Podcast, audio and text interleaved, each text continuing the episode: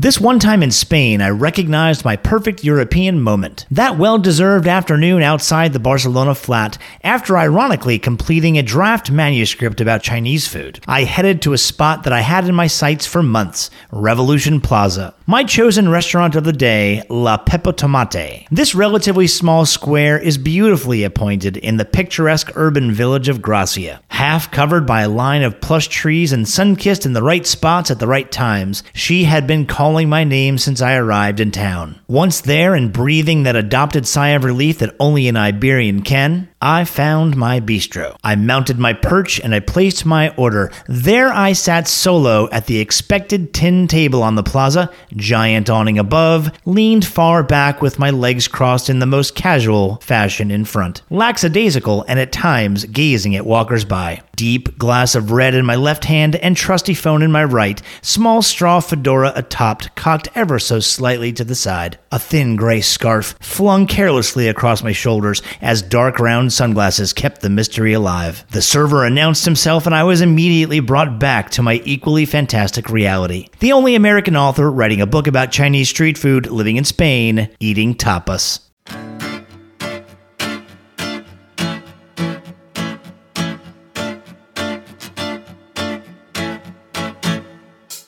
My name is Howie Southworth. I travel, I eat, I cook, and then I write fancy words about all of it. My cookbooks are loaded with wild stories and fabulous bites, and I've shared plenty of my own adventures. But now, I want to hear somebody else's for a change. Sauced in Translation is a timely podcast spanning the globe of food, spinning tales of lavish meals, and epic gastronomic failure. Join us for some well deserved armchair globetrotting. Let's get saucy. My guest today is Spencer Laudiero. Spencer and I went to high school together in New Jersey, and this is the first time we've spoken since. Now, before you young guns find that weird, this was well before social media, your cell phones, hell, even before language was developed. Ugh. I found my way to California after school, yada yada yada, and Spencer eventually found his way out there too, only to take over where I left off. I'm kidding. Spencer is an acclaimed animator, writer, and director who has worked with projects the likes of Looney Tunes, Robot Chicken, The Ricky Gervais Show, and Family Guy. I absolutely love his work, so you can say that we've been connected over those interteletubes since we went to the Dust Bowl school. Anyway, here's our chat. So, Spencer, tell me everything that's happened to you in the last 30 years and go. Nothing. Yeah. Look, I usually start uh, this thing with an inquiry into how you fed yourself during the pandemic, but I'm truly curious about something that's quite different.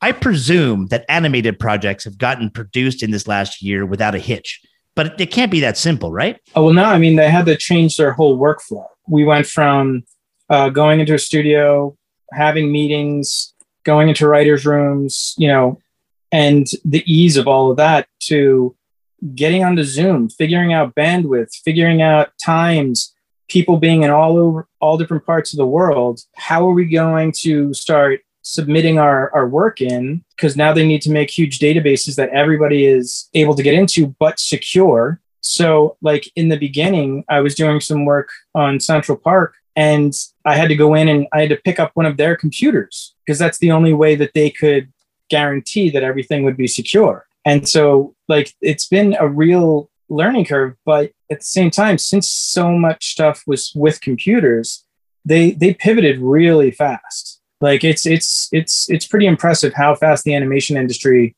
figured itself out. Now, like with anything else about these corona times, is I can think of a couple of things that I wish never ever go back to the way it was before. So, for example, ordering food for pickup at a specific time at any right. time during the day. I hope that never goes away. I hate the reason it exists in the first place, but come on, you know, truth is the truth. Within that context of animated projects and the security of digital files and such, what do you hope does not go back to the way that workflows were before? I'll be honest with you. I, I, I kind of hope that I only have to work in house like two or three days a week because I can get a lot more done at home. But at the same time, I like being around people. So there is a part of me that does like going in. The other side of it is, is that I hope we're able to work from wherever we want to work because that's a really great thing also. As long as you can make it to the meetings and get your work in on time, I don't think it should matter where you're working from. So that's going to be a huge part of it. But the other part is that I feel like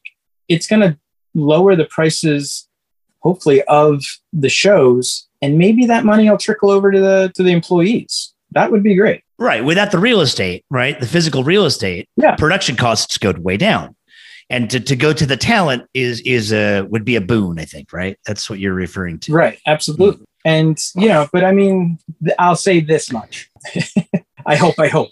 Yeah, yeah, yeah. well, like I said, that there's a, the reason these these practices exist these days is not ideal.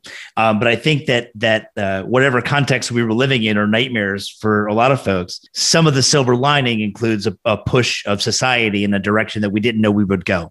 Right. So that's Right. a, a kind of an exciting thing. All right. So now that I've got the the work stuff answered, because that, that that's I think having people get the sense of another industry, I think is is this is an important vehicle for that. And I, I've, I've talked Sure. to a good number of people in a variety of fields, and everyone's going through something similar, but with specifically with animation.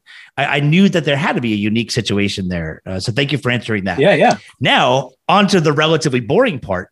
In the last year plus, how have you and your family changed the way you eat? That is very interesting. We have a lot of great restaurants, obviously, in in Los Angeles, and so we would probably order out like three times a week. But since the pandemic, we've just been cooking at home a lot more. It's been interesting.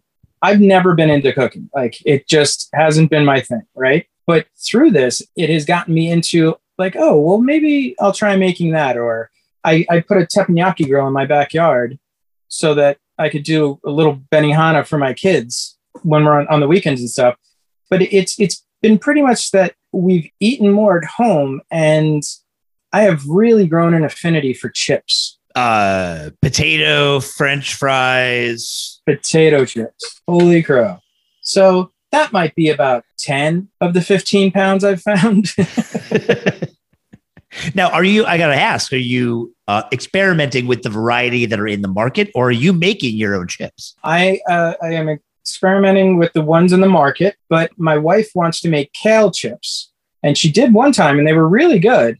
But uh, she wants to try a different kind of kale chip, where I think you put it on a thin slice of potato, and you sort of bake them together with a little oil on top. And I was like, all right, I'll, I'll try that out. But I mean, my wife is the baker of the house, and she's she's come up with some really, and she's a vegetarian. I'm not, but she's a vegetarian. She's come up with some really good uh, some really good dishes now that she has the time to sort of figure it out because she works from home also. So you mentioned that your wife does most of the baking. You've uh, gotten the teppanyaki game going, so you could Benihana the backyard for the kids. Did you go through some other phases during the pandemic where you got really into cooking a thing? What was what was your thing? So we got into the bread thing, of course, with the rest of America. It's funny because I got into burgers, cooking burgers, and just trying different things with burgers. When the uh, Impossible Meat came out, I would mix. So I, I had first made the Impossible Meat burger, and then I made regular burgers because I wanted to taste them side by side. You know, they're pretty good. They're remarkably close. What I would do is that I tried putting some of the spices and stuff that I put into a regular burger into the impossible meat. And for some reason, it just didn't resonate the same. I think it's probably the fats in the burger that reacts better than, than the impossible meat did. So for the longest time, I was trying to mix sort of like a 50 50 of impossible meat and, and regular. At first, I was like, oh, this maybe this will be better for me as far as my arteries are concerned. But then at some point, I just wanted to see where this experiment would go. Uh, strangely enough, I found that impossible meat with shredded cheese mixed into it is one of the best things I've ate, I've tasted. Really? Yes. So you're just buying you're buying the bulk pound, right, and making your own Yeah. patties. Yes. That's super interesting. First, I will say I do understand if you're non-traditionally mixing spices into a burger mix. There's something chemical going on with the way that impossible meat is generated. Something non-biological doesn't like the mix-in of, say, right. It doesn't bind to to whatever it is. Yes. But cheese. It's gonna bind because the cheese is melting and making Right. it stick together. A while back, I, I went to pescatarian. I, I, do love a good burger, and the way that I'm a pescatarian is that I, I, it's for no moral reason whatsoever. It's because I wanted to see if I could do it, and I thoroughly enjoy fish. My arteries thanked me, and all the rest of the story is well known out there, right? uh, the less beef that you have, the better in general. In fact, a lot of restaurants are going the direction of dissing beef altogether, which that's another topic for another show. I've occasionally seen Impossible and Beyond in the in the faux meat movement as a stepping stone to lab grown flesh. But once we get to that point, don't the iterations that we're seeing now kind of fall to the wayside, right? Who's going to want, who's going to prefer the impossible texture or the beyond texture when all of a sudden you have a legit textured beef that had nothing to do with the animal? You bring up a good point because what is it that people are going to hold so tightly that they're willing to go to that length? Like, do you think that they'll make the bridge of, hey, we, we can't sustain all this livestock to make meat. Do you want us to make something that is just like meat, but is obviously not? Or are you willing to open up your palate to something that isn't meat that is still just as good? Right. You know, like we're basing our kind of understanding off of how we grew up. The generations after us are completely different. And I mean, not fully, but it's slowly changing to the point where I, I wonder if they would attach to the fact of like, oh, I need something that I can feel like I'm piercing flesh or that I'm I'm you know biting into to muscle. Yeah. Or will they just be like, well, no, I'm just worried. All I care about is the taste and if it's sustainable. Right. I am super curious about the, I think it's the impossible people are currently developing false fish which texturally to me would be fascinating. Like that they're yeah, trying to re- that's an interesting one. Yeah. Replicate that. You know, that that's gonna that's gonna hit me where I live because that's I, I eat most of the fish. Right. So whereas I can eschew a burger any day, all day, even though I love them so much.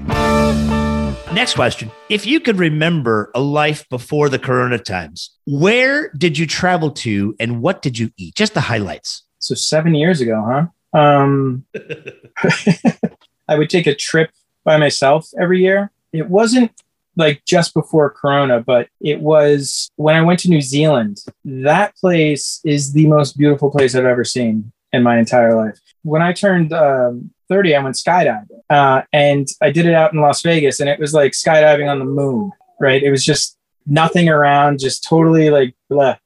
And so then I, I went skydiving again in New Zealand. And it was honestly one of those situations where I would have been all right if the parachute didn't open because if you got to die, that's a place to die right there. Night and day, Vegas versus New Zealand. Holy crow. On a culinary side, I, I didn't do anything local. I was just utilitarian about it because I was just trying to get as many things in as I could. The water was fresh, like everything just tasted and everything appeared so fresh and so like ripe at the time. It was it was pretty amazing. And I, I imagine you were offered a lot of fresh hobbit uh, I went to the Hobbit set where they were still constructing the hotel that you could stay in, but uh, we went around the set and all that stuff. And yes, they they did serve up a Hobbit, but I I couldn't get past the hairy feet. Let me ask you this: If it was close enough to the Corona times and you were in New Zealand, it, it, it, turns out in retrospect you should have just imported your family and stayed yeah. safe well that's the thing is that um my wife's father has a house out in Kauai. And so we all went out to Kauai to stay because it's a small island of like, I think it's 40,000 people. They had 10 cases. It's, uh, they could shut the island down. So we were out there for like four months and it was, it was pretty fantastic. But then they would open up the island again and you're like, cause people need to make money to survive. And then you're like, oh, well, all these people are coming in and now this small island just got a lot smaller so as beautiful as it was, we had to come back. Yeah, yeah, yeah. You took off back for the safety of Studio City. Yep. And two days after we got back, I got Corona. How you feeling? Oh, good. I mean, yeah, I got through it all. Everything was fine. Spencer, do you have a favorite lifetime travel food story? I do. And it's strange because it's the most mundane story. So when I was first moving out from New Jersey, to California, um, I had this like rust orange BMW 3 Series. Uh, it was like a 77 or something like that. And it was a piece of shit, but it was, it was a, I loved that car. And so my girlfriend at the time and I were driving it out to California, and we would have to stop off at certain places because it would overheat. And so at one point, when we're going through the mountains, because it would could just barely make it up over a mountain, and then it, I could coast down for a while, and then it would barely make it up the next one. And so one of these times when it was barely making it up, it started to overheat. So I had to pull off in, in this truck stop. And I had one of the most amazing burgers I have ever had in my life there. And it was to the point where I like I took a napkin because I wanted to remember the place because I wanted to go back to the place. It was like I don't know what spices they used. I don't know anything, but I just remember that that burger stuck in my head for nearly 25 years of just like what was that? It was the simplest burger. There was really nothing on it. It was just ketchup, cheddar cheese, and this burger. And the burger was thick and it was just everything about it was fantastic. But middle of nowhere, right? It was a hidden Middle gem. of nowhere. I don't even know where I would find it again. Uh, what you had to know? What you, were you in Nevada? Were you in still in like Colorado, Utah? Like where? What highway did you come across? I couldn't tell you because I've gone back and forth like nine times, right? But I haven't always been able to get to that same place and I would not be able to tell you what if it was the 40, if it was like what it was. It, it is it, the Brigadoon of burgers, I call it. I've taken the northern route, I've taken the southern route, I've taken the middle route, I've split the difference. Like I couldn't tell you where it was. But imagine, so bring yourself back to bring yourself back to your early 20s, right? Because that's when this was, or mid 20s? Yeah, probably mid 20s. And you probably didn't need to be that expeditious about it. So you and the girlfriend are mapping out a way across the country. And you're like, well, we can bop to, over here to see the largest ball of twine, or we can go over here to see the cat museum.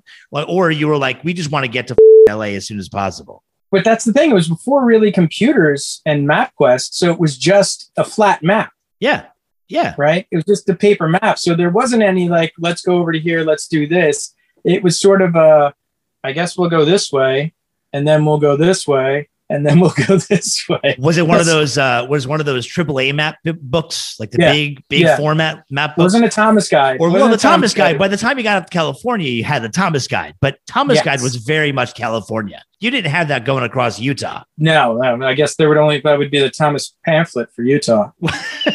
There's like what three, four roads, but exactly. I've only ever been to St. George, uh, named after the guy who slayed the dragon. But so you were there on your on your rust orange hood of the car with the big oversized map book from AAA or Rand McNally, maybe. Right, yeah, probably. Trying to find your way over and down hills that you were unfamiliar with. All right, all right, all right. I'm gonna ask you one question I think is pivotal. Was it Woodsy Hill? was it Desert Hill? Close your eyes and look around. Woodsy Hill. No, no, I can I can remember the place. Okay. And it's white rocks. It's not it's not like your red rock or anything. Then we are in northern Arizona. Oh, all right.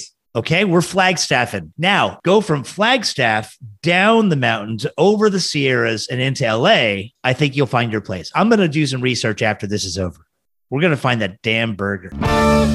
So this burger was out of context, right? So you were taking this road trip, you're just getting tired, you're in a, a car that's stressing you out, going up and down these hills, yeah. barely making it. You knew the California was going to be the the burying land for this car.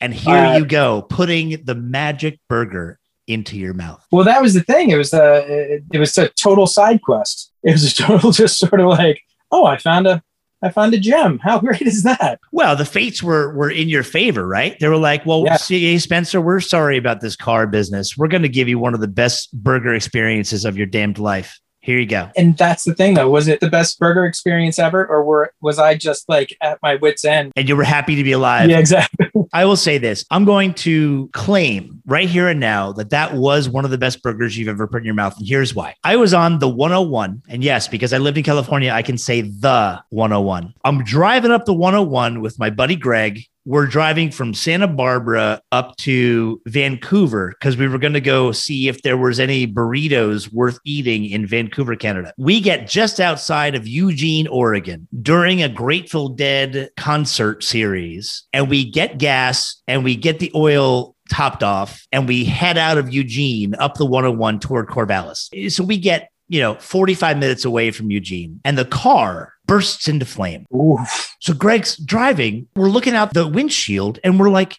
I can't be seeing what I'm seeing, but there's smoke and or wait, are those flames? We pull into a gas station. He jumps out of the car. Car's gonna blow up. Car's gonna blow up. He runs into the gas station like a Citgo or a Chevron station. Walks into the Chevron station, runs out with a fire extinguisher. We pop open the hood, put the fire out. The dude in Eugene forgot to put the oil cap on. Oh, So oil's been sputtering for 45 minutes. And all of a sudden, we're driving fast enough onto your exhaust manifold. Yeah. for the engine to go pop into fire.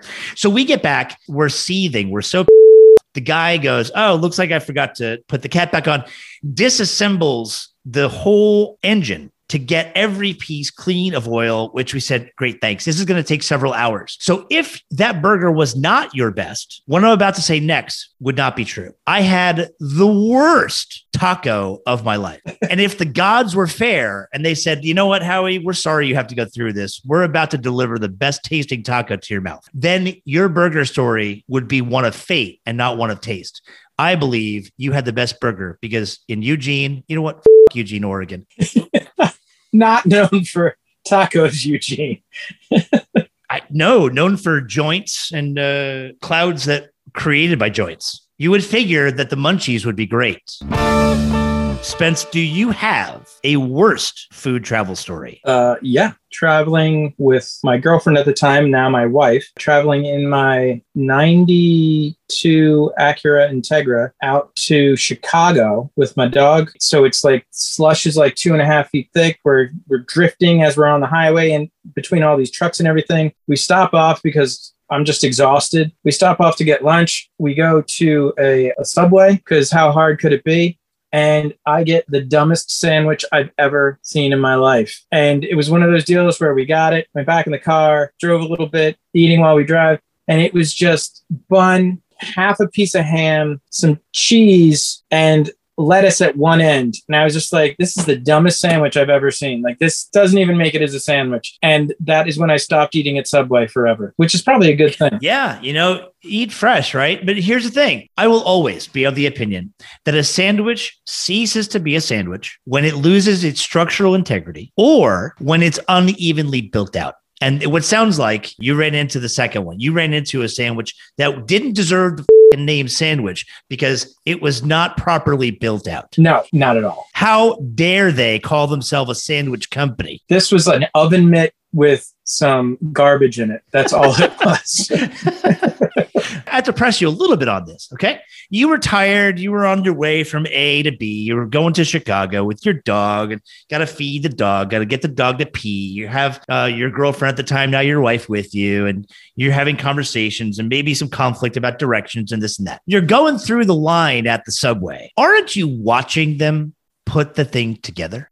no line. There was no line. That was one of the reasons we went to Subway. Like it was one of those food court things on the side of the highway, and Subway didn't have anybody there. And we're like, well, you know what? Let's eat a little bit healthy. Let's get Subway. You're at the sneeze guard. You're going through the line with them from bread to toppings to, to whatever they're going to put on the sandwich. My question to you is Aren't you witnessing them put the sandwich together, or were you so distracted by being tired and anxious and travel weary that you just didn't see them put half the lettuce, half the meat? Yeah, I don't watch them make the sandwich. I hate when people watch me work. Just ask me the questions. I'll tell you what to do. There's no reason for me to stand there and watch you do it. I don't like to watch people work. I don't like it when people watch me work. Okay. I get that from an animator standpoint. As an artiste, I, I, give you credit for that because you're doing your thing, right? I wouldn't necessarily call a sandwich crafter, if you want to give them that title, at Subway as an artist. I don't watch people at McDonald's or Taco Bell or anybody else. I don't watch anyone else make my food. Yeah and they're on the same skill level, I imagine. I don't think there's any. If it's a Mike Subs, yeah, I'll watch them. Yeah, because they make a good sub. Uh huh. If it's a Subway, I'm like, all right, let's be honest. You're not looking to retire from this job, so do the bare minimum, and and we'll be fine with this. And you're talking about Jersey Mike's, if I have you correct, right? You're yes. talking about Jersey Mike subs, which is now out in California. Because I may very well be looking for sponsorships at some point, and we're clearly dividing Jersey Mike's far away from the subways of the world. I will say Jersey Mike's, thank God it finally got to California because the one thing, yeah. the one thing that I lacked Well, two things that I really lacked when I first got to California. And to be honest, it was 1990. California was not a bastion of all types of cuisine. There were some. There was fantastic Mexican. There was great Indian. There was a healthy uh, dose of Thai. Japanese was everywhere in the southern, uh, in the Southland subs and pizza. Neither of the two did I eat during college. I was in college and didn't have pizza or subs. That sucks. I ate a damn lot of instant ramen. Right. Well, that's why I went to Philly for for college. Oh, sandwiches. But I replaced all that passion for pizza and sandwiches with an actual decent family of burritos. so when I first moved out here, I went to get a sub or a hoagie, as we Yeah. We call them, and uh, I get a ham and cheese hoagie, and I see the guy uh, dicing lettuce, and I was like, ah. All right. And then I see him putting mayonnaise on it. And I'm like, what? I'm like, this is ham and cheese. This isn't a mayonnaise sandwich. Like, it was just so funny to me how I need my things a certain way to give them the title they deserve. Well, the title you're talking about is sandwich. Like I said from the very beginning, structural integrity, it- defines a sandwich. There's a particular way that things need to happen for this to be a hoagie. Yeah. Once that dude started dicing up lettuce, sandwich is out the window. Now it's finger food that's falling out of a bun. We have reached the part of the show where I give you five fill in the blanks. Are you ready? Yes. Blank will be my last meal. Fried chicken. Got a follow up question. Go ahead. Any specific style of fried chicken? We live in a world now where there's Korean fried chicken and there's the buttermilk Southern fried chicken and there's this spice and there's that technique. And what's the fried chicken that you're eating? It's going to be the sort of comfort food classic of just the the southern fried chicken, buttermilk type of thing. Just so good, flaky, moist. Oh. A, where are you getting it? And B, what are the accompanying sides? A, I have to figure that out. I'll be quite honest with you. I haven't had fried chicken in so long, but that question just made that pop into my head. So then the sides are probably going to be baked beans and uh, macaroni and cheese. Baked beans. That's a really interesting side. So you're going with Southern fried chicken and a New England bean dish. Yeah. I love it. I cook blank to impress people. Picture pancakes. I have seen those on your social media. They are so damned cute. As an animator, you must go nuts. Well, I mean, the people I'm trying to impress are my kids, so you know, it's it doesn't really require that much skill compared to some people that are just basically doing animation cels with pancakes. But yeah, it was just one of those uh, one of those things where I was watching a show and they were dressing up a plate with uh, I think it was sriracha, and they had it in one of those bottles, and I was like, oh, I wonder if we could do that with pancake batter. So drew it out, did some batter work, and and uh, posted them up, and then everybody came back to me with, oh, you should check this guy out. You should check this guy out. And I'm like, yeah, these guys are great. And they're like, you should do something like this. I'm like, I don't need to be better at this. This is about as good as I need to be. My kids are happy. Done. Just the traditional uh, run of the mill kitchen squeeze bottles. Run of the mill squeeze bottle. You put a marble inside to break up any of the lumps. Then I found the best stuff is the uh, Just Add Water uh, Aunt Jemima stuff. Huh. I don't know why, but it toasts faster. And so you can do your outline and then fill in and you can get a couple of good shades out of it. I'm sure there's, you can go online and find even better, like if you want to get really detailed with it. But that's, I mean, you want to have fun with your kids or just fun in general. The worst thing you can make is a pancake. You recently developed a children's book, and I, I'm trying to remember uh, the title. I want Yes. you to promote this thing because the pages that I saw of it were really clever and brilliant. And having been a, a father of younger children who loved kids' books, uh, tell me a little bit about it before I forget to ask you all together. So the book was um, there's two books. The the first one was Eleanor Wyatt, Princess and Pirate, and the second one was Harrison Dwight, Ballerina and Knight. And it was basically these books were made because my oldest daughter she she didn't really fit into any of the uh, stereotypical sort of play groups where she wanted to either be a cop or she wanted to be Darth Vader or she wanted to be the alpha male, let's say. And she had a friend that always wanted to dress up as a princess. And, you know, he was fine with that and she was fine with her thing. And she got some pushback from some kids at the school because they didn't, you know, it's not their norm. So it, it sort of rubbed them the wrong way. And through having a conversation with uh, my daughter, my wife went out to get some books to say, hey, this is normal. Don't even worry about it. And there wasn't one that she really liked. So she wrote the book and she gave it to our literary agent. And within two weeks, Macmillan picked it up. And so I illustrated the books. And then they asked us to make a second one from a boy's perspective about feelings. And so we made these two books and we're in the process of making it into a kid show. It's been interesting in the sense that when we first started the books, we felt like we were really on the edge of something. And just to see how big this wave has gotten has been amazing. It's got to be so great for kids now to feel just the freedom that they can feel that, like, you know, because society is evolving and you know what? Corona even pushes that further because it's it's showing that their parents don't need to fit into certain roles. Their parents can adapt so they can adapt. So it's just this whole you know if you're looking for a silver lining on things corona really has helped change the structure of the household change the structure of our understanding of men and women. Like it's been an amazing transformation that we've gone through. It's refreshing to see that there is a wave behind it. It's refreshing to know that families are in the place we've, for better or worse, been in the last year, where right. perspectives like this can take hold. Like we were saying, that the, the silver linings of what we've been through institutionally, organizationally, and restaurant wise around coronavirus. The same holds true for things like role change and who's doing what in the household and what the household means. Right. But kudos for for actually taking the step to fill in a gap that was clearly uh, in need of filling. Third fill in the blank. All right. I cook blank to comfort myself. Quesadillas. I'm a simple guy. You're really helping me figure out that I am a simple man. What's simple about a quesadilla? In fact, tonight is uh, at the old ranch, the Southworth Farm. We're having quesadillas tonight. I don't see it as something that's that's a throwaway. I mean, that that's a complicated dish. This is the, the reasoning. It's so fast. It's so easy. It's so good. Those are the three things I require. Yeah. You know what I mean? You have access to excellence in the, the world of the tortillas. Are you actually picky or you really are making a worker bees quesadilla? And, and that's the thing. I am. I think if if I was representing any of your demographic, it's the it's the it doesn't have to be complex. All it has to be is comfortable and yeah. fast. If you could erase one food from the earth, it would be blank. Um, one food from the earth. It's so funny. The, the trickiness of this is that you're asking me to think about something I don't like to think about, so I've never thought about. Devious. It's a devious thing that I do.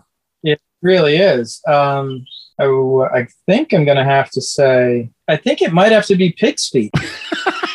what are those poor pigs going to do without feet? They're going to keep them. You want to get rid of pig's feet as a food. Uh yeah. You know something? I I'm down with that. I don't often like to diss foods in Oh, who am I kidding? When I write my cookbooks, I will often diss foods. Uh, I finished my Spain book, and I have a, a, good, a, good, friend of ours in Barcelona is a guy from the Asturias, so the northwest part of uh, of Spain.